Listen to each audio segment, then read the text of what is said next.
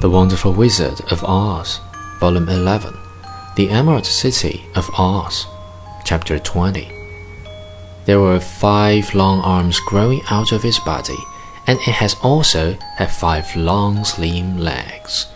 Thick, woolly hair covered every part of it, and a more dreadful-looking monster could not be imagined. It was fortunate the Tin Woodman had no heart at that moment, for it would have beat loud and fast from terror. But being only tin, the Woodman was not at all afraid, although he was much disappointed. "I am Oz, the Great and Terrible," spoke the Beast, in a voice that was one great roar. "Who are you, and why do you seek me?" "I am a Woodman, and made of tin. Therefore I have no heart and cannot laugh. I pray you to give me a heart that I may be as other men are." "Why should I do this?"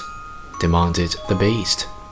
"Because I ask it, and you alone can grant my request," answered the Woodman.